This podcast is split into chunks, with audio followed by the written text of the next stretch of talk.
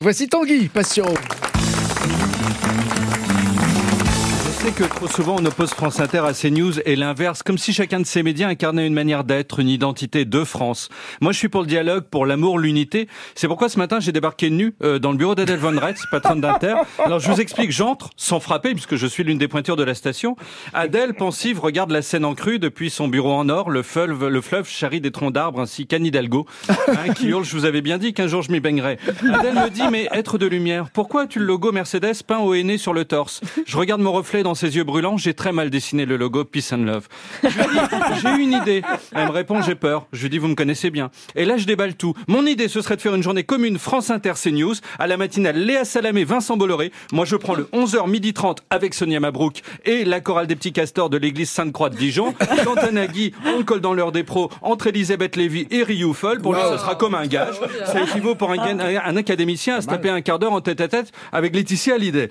Adèle Von Red me dit intéressant, mais ça va pas être possible. C'est news a dérapé. Ah bon que je réponds bizarre, c'est pas le genre. Elle me dit si. Puis, tout en consultant les audiences inter du mois dernier, plus 1700% sur le 12h10, 12h15, elle ajoute, ils ont classé l'avortement dans la liste des causes de mortalité dans le monde. Interloqué, je sors et j'appelle Abdelhamid, la taupe de France Inter à CNews, où il bosse sous le pseudo de Charles Xavier de la Motte.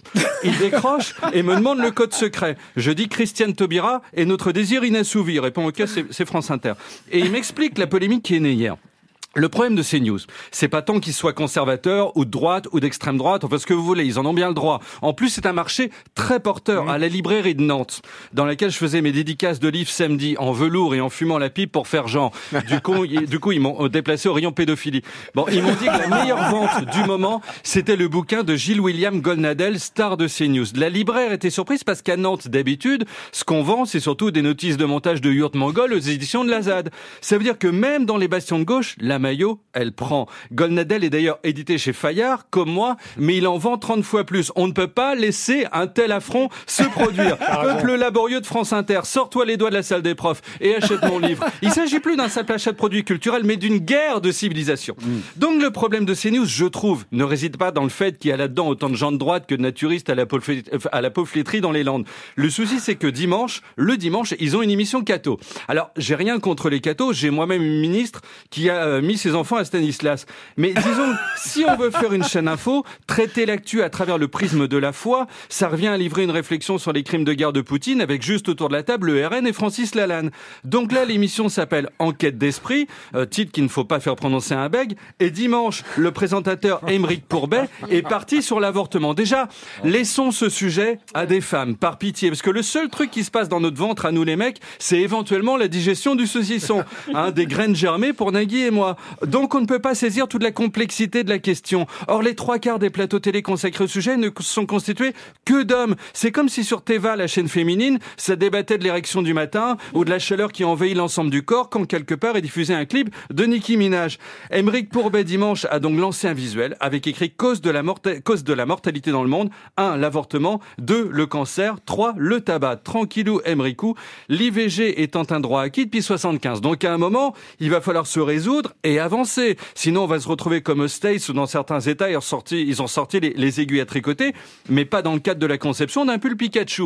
Bref, hier, la chaîne a présenté ses excuses, a parlé d'une erreur, le vrai nom de l'erreur étant propagande anti-IVG. L'équipe d'enquête d'esprit va se retrouver dans les classes pour élèves radicalisés de la mère Belloubet. Bon, ça va pas traîner. Et là, vous vous dites, oui, les catholiques ne sont pas de belles personnes. Certains auditeurs en réaction prêtent actuellement allégeance à Belzébuth.